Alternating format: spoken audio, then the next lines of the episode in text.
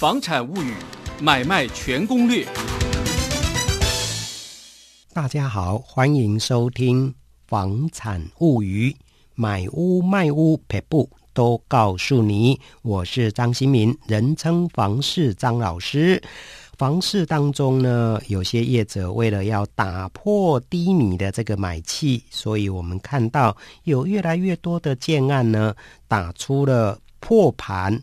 或是让利的这样的一个诉求啊，那也结果创造出了量利甚至秒杀的杀佳绩哟。但是呢，这些破盘让利的建案就值得你来购买吗？真的可以买吗？这一集呢，我们就让啊各位听众朋友来好好的来看看。到底破盘让利的房子有没有可以让我们值得购买的理由？跟大家好好来评估一下喽。啊、房地产市场景气反转向下，啊、我们就看到有些地方的买气呢，形成了非常低迷的这样的一个状态。业者为了突破僵局啊，有越来越多的新建案就打出破盘价。或是让利的诉求啊，以吸引这个市场的一个买气。根据市调公司的一个调查显示呢，有让利的这些建案呢，就有买气。那如果是没有让利的呢，这个民众就不买单哦。显然的价格呢，还是民众购物很重要的一个考量。也可以说呢，是业者啊，用这种破盘让利的诉求呢，达到了一定的一个成效。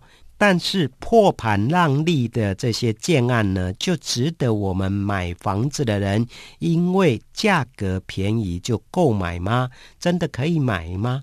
恐怕还是有几个地方必须要来商榷的。有哪些可以商榷的地方呢？第一个啊，这些诉求破盘让利的建案，它是真的有破盘价，有让利给你吗？诶，这个可能很多人都没有去想到哦。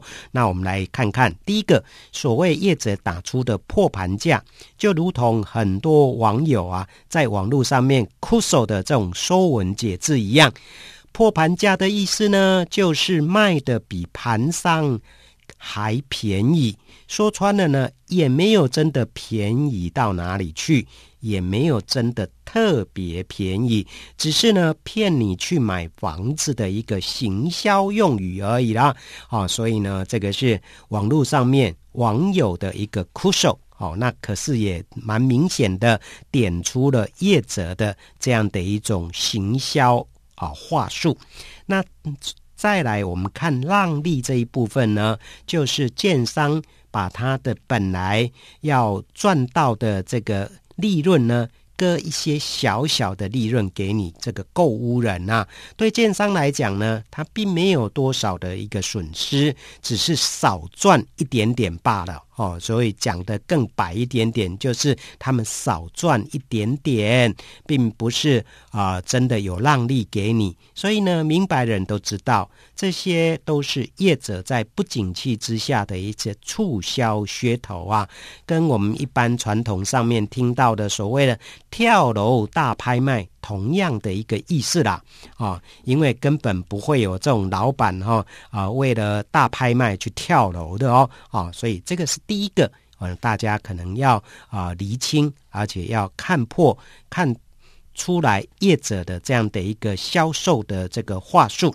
第二个。哎，我们就是要来认真严格的来啊检视一下这些破盘让利的房子价格，真的有比较便宜吗？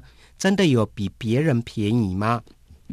那我们看到这些诉求啊破盘价啊这个让利的建案呢，大部分都是业者在新兴的同从化区推案诉求的一个。依据，那之所以能够让民众趋之若鹜呢，最主要是拿该建案它所谓的让利价跟区域附近的历史高价来比较。比如说了，这个地方过去的历史高价一平是五十万，那个业者呢，就用这样的一个价格来比较，就说：哎，我这个现在推出的平均单价一瓶是四十五万哦，所以我比这个历史的高价也已经便宜了一瓶五万块。哦，那很容易让民众呢产生这个价格落差的错觉啊。实际上呢，这一个历史的高价可能早已经是网价修正下来了。现在目前的价格呢，搞不好就是跟这个让利的价格每瓶四十五万是一样的。所以呢，根本没有所谓的比较便宜，而且呢，可能这个区域的房价还持续在往下修正。那这个，如果你买下了这样的一个房子，诶，你觉得说跟历史的高价每平五十万比较起来，已经便宜五万块了。结果呢，等到交屋之后呢，啊，每平四十五万的价格根本守不住，因为这个区域的供给量越来越大，交屋的越来越多，你的四十五万等到交屋之后，搞不好只剩下四十万，可能。都有可能的哦，所以这个部分就是要厘清业者他们打出来的这个破盘让利，是不是真的让你捡到了便宜，还是让你这个捡到了一只往下不断的下跌的这个啊、房产物件哦？哦，这个可能大家要。考量的第二个重点，第三个呢，啊，我们再看到这个破盘让利的这个建案呢，它是不是在某些地方偷偷的打折扣喽？譬如说啦，这个建材啊的这个规格，还有格局的规划上面，啊，可能也是比相对一般的建案来的差，因为这些破盘让利的建案呢，除了他们的价格。这个形式上面具有吸引力之外，他们也会特别强调这些破盘让利建案啊，周边的商圈既有的生活机能啊，有些让利的建案呢，他们诉求的是未来区域的一个发展。可是呢，这个部分都是可以受到时间来检验的，无可厚非。台面下可能有一些看不到、你看不懂的地方呢，是不是？也跟着价格被七折八扣的呢？哎，这个部分很多购物者可能就没有注意到喽啊！特别是首购族，因为第一次买房子，根本看不出来这其中的美感喽。好，那我们这边就举个例子，比如说啊，这个建材的部分，好、啊、像是卫浴设备。的这个建材，还有这个厨房设备的这一部分，它的等级高低、品质好坏呢，差距是非常非常的大的哦。那可是呢，一般民众呢，看起来就是觉得，哎，这个。啊，卫浴设备，这个厨房设备呢，都是新兴的，外表都是漂漂亮亮的。那在本身缺乏专业购物经验不足的情况之下，当然看不出这其间的一个差别。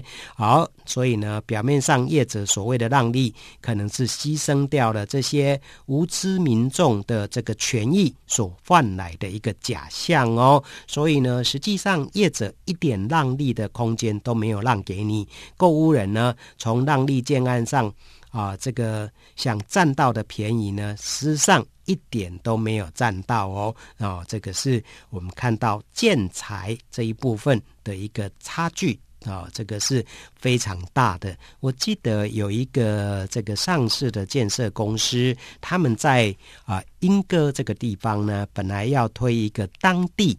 哦，可能是算是最豪华、最高等级的一个建案，可是呢，这个建案当然就必须要用高档的建材喽。哦，那这个才能够把这样的一个价值凸显出来。可是呢，如果说用这高等的建材的话，可能这个房子要卖得非常贵，在莺歌这个地方呢，可能就会卖不动。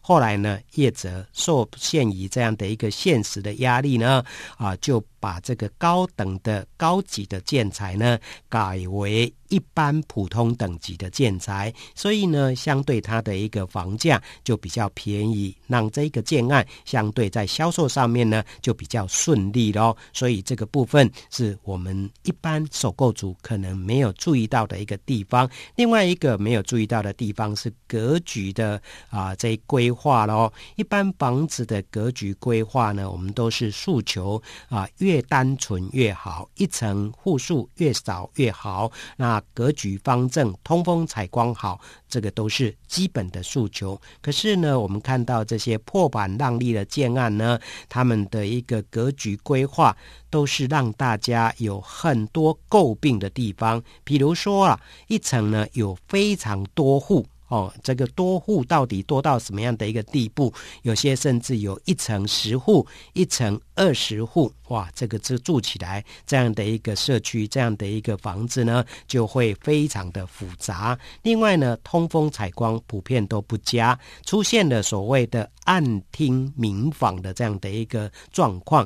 我们在风水上面强调的就所谓的明厅暗房啊，可是呢，这些破盘让利的房子呢，都是出。出现暗厅明房，也就是客厅没有采光，可是呢，你的房间这一部分倒是有采光的。那加上可能有一些是格局不方正，那这些市场上的这种所谓的破盘让利的这些建案，普遍都是以小坪数、低总价的这样的一个规划，所以他们出现这样的一个通风采光不佳、格局不方正的这样的一个房子格局，事实上是非常普遍的。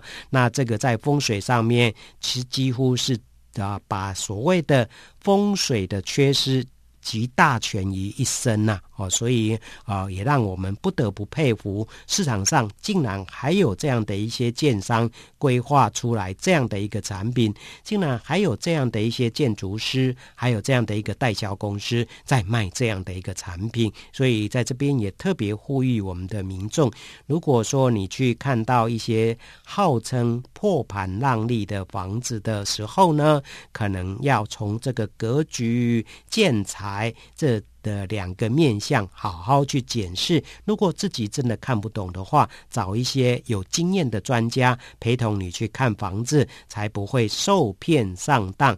也许你眼下觉得赚到了便宜，可是真正住进去之后呢，反而是让你套在一个这个转手不掉的一个房子里面哦。哦，所以最后奉劝大家。不要一看到有所谓的破盘让利、低总价的产品就疯狂下定，免得自己被套在最高点都不知道哦。谢谢大家的收听。